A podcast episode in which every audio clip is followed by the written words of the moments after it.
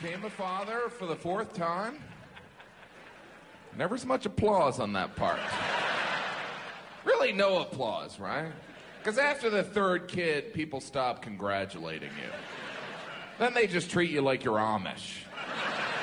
Four? Well, that's one way to live your life.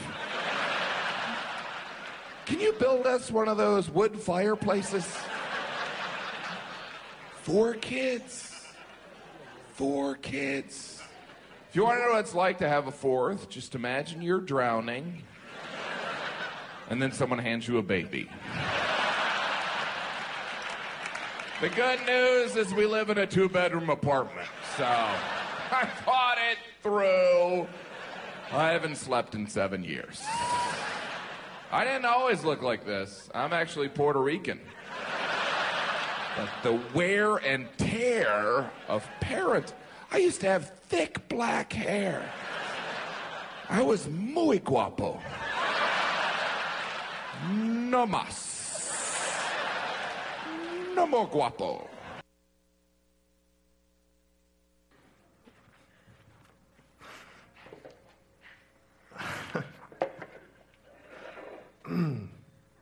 Good morning. Uh, I recently became a father for the fourth time as well.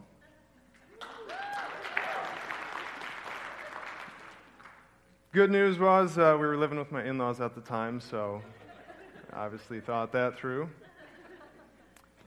I haven't slept in seven years either, or at least that's what it feels like. Uh, for those of you who I haven't met, I'm John Peters. Um, the Bridge is the church home for my wife and I in our family for the past three years. Um, I'm privileged to serve on the Bridge leadership team with a great group of guys, many of whom have uh, been speaking over the past few weeks. In Jerry's absence, and he will be back in two weeks. Um, ordinarily, I'm a partner in a real estate investment company here in Eau Claire. Uh, before that, my wife and I served with the church plant in Ireland. Bridge kids. Speaking of kids, uh, bridge kids are dismissed. Thank you. Uh, before that, we served with a church plant in Ireland. And uh, I'm here today because I feel the church has an awesome mission both here and around the world. Um, I feel the gospel of Jesus Christ is the hope of the world, and I, I believe the church is the primary means for communicating and living that hope of that uh, the hope of that good news out. So I'm pleased to be here to be able to open up Scripture and walk through that with you this morning. Uh, you'll have to forgive the introduction. Um, it's a funny, it's a funny sketch. I didn't play it just to be cheeky or. Um, but being a, a, natural introvert, I find if I can get myself to laugh before standing up in, in front of a room full of uh, people, that, that's a good start. But more importantly, two more important reasons. Um, he touched on something in that short sketch that recently uh, resonated with me. And when I say resonated, I mean uh, when my wife and I watched that for the first time, we were laughing and then crying, and then laughing again and then crying again. Um, it's been an incredibly busy and stressful and uh, time for us uh, this past few months. And when our fourth son, Andrew, was born in October, I felt like I was drowning, and somebody had literally handed me a baby. And so um, during those times, I'd like to say that I could get up in the morning and have long, extended, quiet times and read long passages of Scripture, books at a time, but I just couldn't. But when I did open up the Word, I found myself gravitating towards uh, short passages, uh, something I could read and digest in one sitting, that I could breathe in and and uh, feel nourished by. And so I found the parables to be uh, stories that I kept returning to. And this morning, and for the next two weeks, we'll we'll look at one parable in particular. It's about a father and his sons, two of them, not four, um, but a father nonetheless. It's not a parenting talk per se, uh, but it is a short story that we'll be, we'll be looking at and discussing over the next two weeks. It's in Luke 15. If you don't have a Bible, I would encourage you um, to raise your hand. I think we have a few ushers who are able to pass some out. We won't have the passage on the PowerPoint this morning, so in order to follow along, it would be best if you do have a Bible in front of you. And so uh, we'll just take the next few seconds and do that.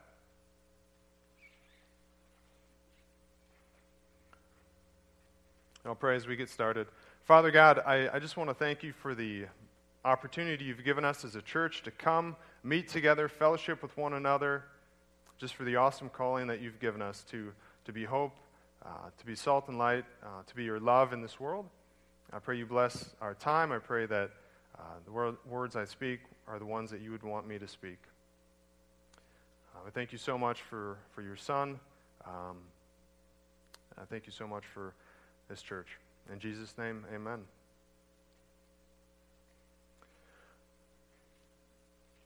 We'll be in Luke 15, beginning in verse 11.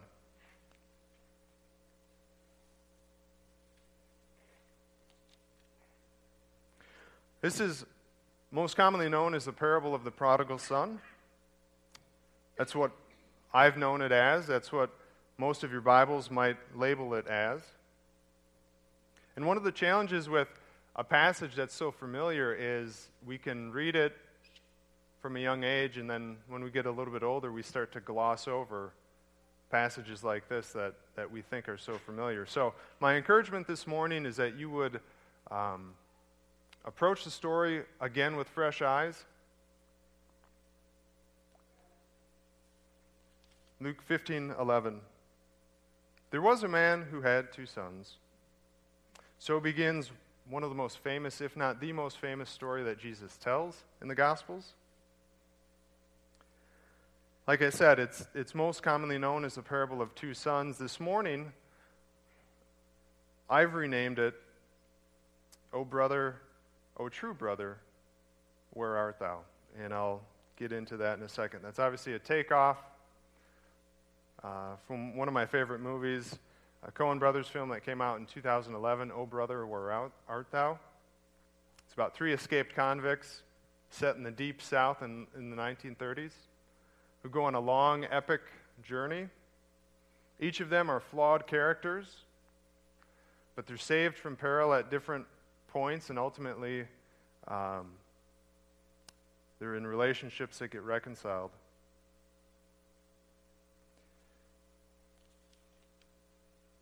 Continuing on. There was a man who had two sons. The younger one said to his son, Father, give me my share of the estate. And so the father divided the property between them. Now, in this culture, the estate would normally be divided after the father dies. So the younger son is in effect saying that he can't wait for the father to die. Ordinarily, an incredible insult, and the father would have had. Uh, would have been able to, to completely disown his son, but that's not what the father does. The father divides the estate between his two sons. Not long after that, verse 13, the younger son got together all that he had and set off for a distant country, and there squandered his wealth in wild living. This was no Norwegian bachelor party. This was wild living. After he had spent everything, there was a severe famine in the whole country and he began to be in need. So he went and hired himself out to a citizen of that country who sent him to his fields to feed pigs. It gets even worse. He longed to fill his stomach with the pods that the pigs were eating, but no one gave him anything. So, to a Jewish audience that Jesus would have been telling this story to, this is the definition of lost. Okay? You have a man outside of Israel in a foreign country, hungry and feeding pigs. So this is lost. Okay? Now, what might the audience be expecting next? You know, sometimes you can start hearing a story, and halfway through, you, you imagine how you think it's going to end. Now, to get a better idea of that, we'll zoom out a little bit and look at Luke 15 as a whole. And what we find is that this story is the third in a series of three parables that Jesus tells. And so if we go back to Luke 15 1, we get a little bit more of the setting. Now, the tax collectors and sinners were all gathering around him, Jesus, to hear. But the Pharisees and the teachers of the law muttered, This man welcomes sinners and eats with them. Then Jesus told them this parable Suppose one of you has a hundred sheep and loses one of them. Does he not leave the 99 in the open country and go after the lost sheep until he finds it? And when he finds it, he joyfully puts it on his shoulders and goes home. Then he calls his friends and neighbors together and says, Rejoice with me. I have found my lost sheep. I tell you that in the same way, there will be more rejoicing in heaven over one sinner who repents than over 99 righteous people who do not need to repent. Or, continuing in verse 8, or suppose a woman has 10 silver coins and loses one. Does she not light a lamp, sweep the house, and search carefully until she finds it? And when she finds it, she calls her friends and neighbors together and says, Rejoice with me! I have found my lost coin. In the same way, I tell you, there is rejoicing in the presence of the angels over one sinner who repents. So, do you see the story pattern here? Okay. There's a lost sheep. Somebody searches out and finds it, and they celebrate. That's the first story. The second story, there's a lost coin. And the woman searches out and finds it. And then she celebrates.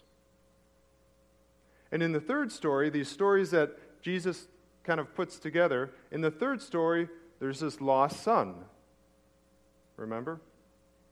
In a foreign country, hungry, feeding pigs. There's this lost son. And so, what might we expect? What might the audience expect next?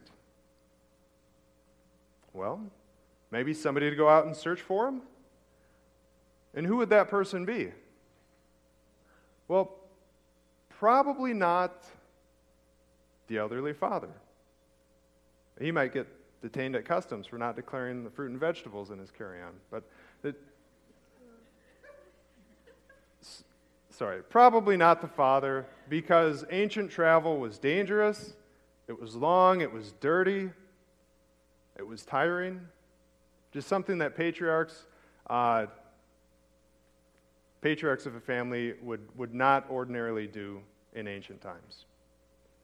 So the person most likely to be sent out to search for the younger brother would have been the older brother, the older adult brother.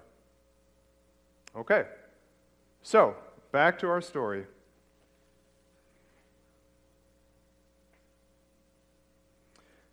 Ready to cue the older brother, right? I'll go back uh, a couple verses in verse 15. So the younger son went and hired himself out to a citizen of that country who sent him to the fields to feed pigs. He longed to, f- to fill his stomach with the pods that the pigs were eating, but no one gave him anything to eat. All right, younger brother, ready to come on. Carry on. Verse 17. When he, pardon me, older brother, ready to come in. But we carry on. Verse 17. When he, the younger brother, comes to his senses, he said, But how many of my father's hired men have food to spare? And here I am, starving to death. I'll set out, go back to my father, and say to him, Father, I have sinned against heaven and against you. I am no longer worthy to be called your son. Make me like one of your hired men. And so he got up and went to his father. So, what doesn't happen here? What doesn't happen here that would follow the pattern of the previous two stories that Jesus lumps together? Well, nobody goes out and looks for the younger brother. Nobody, in particular, the older brother, doesn't go out and look for the younger brother. Hence, O brother, where art thou?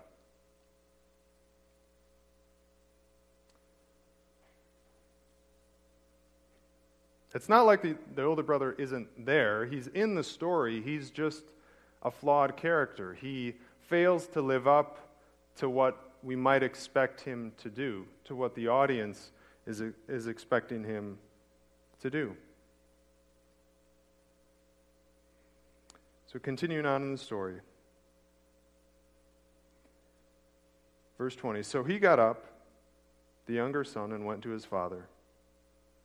But while he was still a long way off, his father saw him and was filled with compassion for him. He ran to his son, threw his arms around him, and kissed him. The son said to him, Father, I've sinned against heaven and against you. I am no longer worthy to be called your son. But the father said to his servants, Quick, bring the best robe and put it on him. Put a ring on his finger and sandals on his feet. Bring the fattened calf and kill it. Let's have a feast and celebrate. So at least they get the, the final part of that sequence. Okay, there was something lost. The brother was lost. There's a void. Nobody goes out and looks for him, but they do celebrate when he's returned. So, let's hear a little bit more about the older brother. Verse 25 Meanwhile, the older son was in the field. When he came near the house, he heard music and dancing. So he called one of his servants and asked them what was going on. Your brother has come, he replied, and your father has killed the fattened calf because he, was, he has him back safe and sound.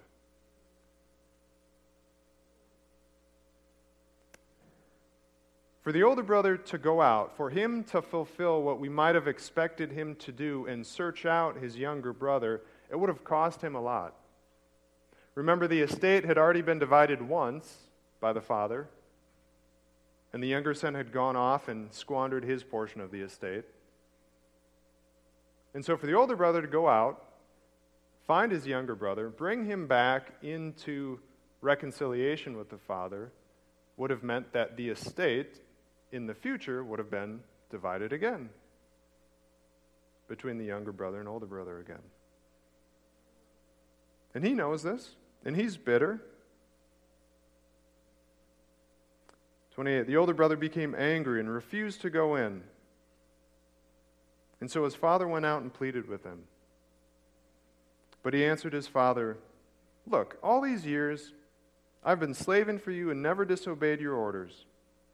You never gave me even a young goat so I could celebrate with my friends.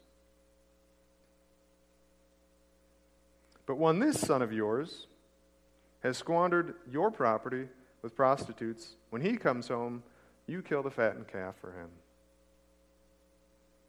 So, one of the things we find about this story, and we'll talk a little bit more about this next week, is that both brothers are lost.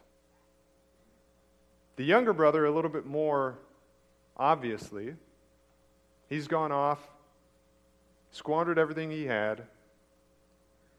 The older brother, who stayed home, was still lost and alienated from the father. The apparent reasons that he had stayed and helped his father are proved to be shallow and disingenuous. He thought the father owed him something. He was working with the Father, not out of love and devotion, but out of um, counting up what he would have in the future.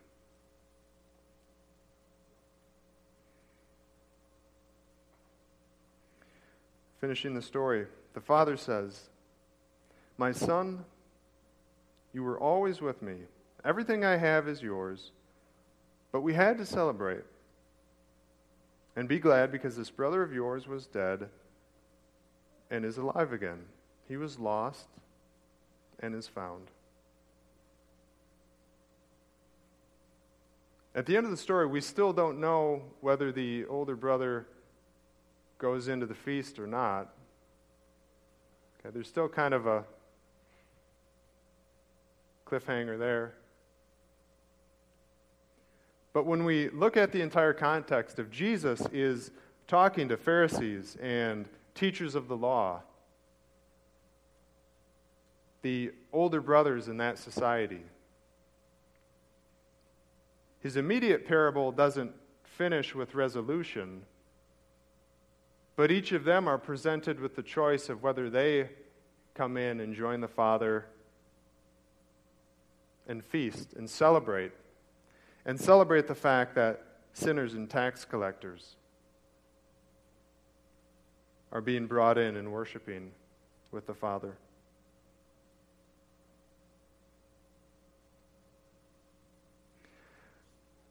One of the books that I, I read, one of the devotional books that I was reading over these past few months, both on this passage and on Luke, that, that uh, I found rewarding was a book called Prodigal God by Tim Keller.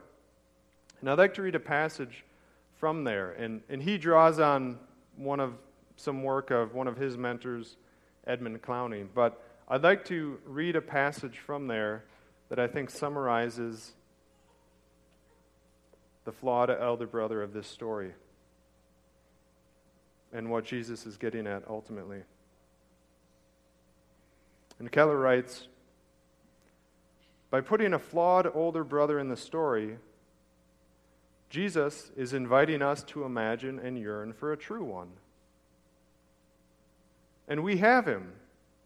Think of the kind of brother we need. We need one who does not just go to the next country to find us, but who will come all the way from heaven to earth. We need one who is willing to pay not just a finite amount of money, but at the infinite cost to his own life to bring us into God's family, for our debt is so much greater. Either as elder brothers or as younger brothers, we have rebelled against the Father. We deserve alienation, isolation, and rejection. The point of the parable is that forgiveness always involves a price. Somebody has to pay. There is no way for the younger brother to return to the family unless the older brother bore the cost himself. Our true older brother paid our debt on the cross in our place. There, Jesus was stripped of his robe and dignity so we could be clothed with dignity and standing we don't deserve. On the cross, Jesus was treated as an outcast so we could be brought into God's family freely by grace. There, Jesus drank the cup of eternal justice so we might have the cup of the Father's joy. There is no way for the Heavenly Father to bring us in except at the expense of our true older brother. And my question, O true brother, where, are, where art thou? Well, in Luke 15, he's the one telling the story. So he's not in the story, but he's telling the story, so he's in the story. He's in our story. And the story that he tells from start to finish in Scripture is that we were lost in our own sin, that Jesus was sent to seek out and save the lost. Luke 19:10. Um, it's one of my favorite verses. It said the Son of Man was sent to seek and save the lost. We were lost. Jesus was sent. And to those that understand that story, that accept that free gift of grace, we celebrate. One day we celebrate there's still a celebration. So, this little story in Luke 15 is a little highlight, a little preview of Scripture from front to back.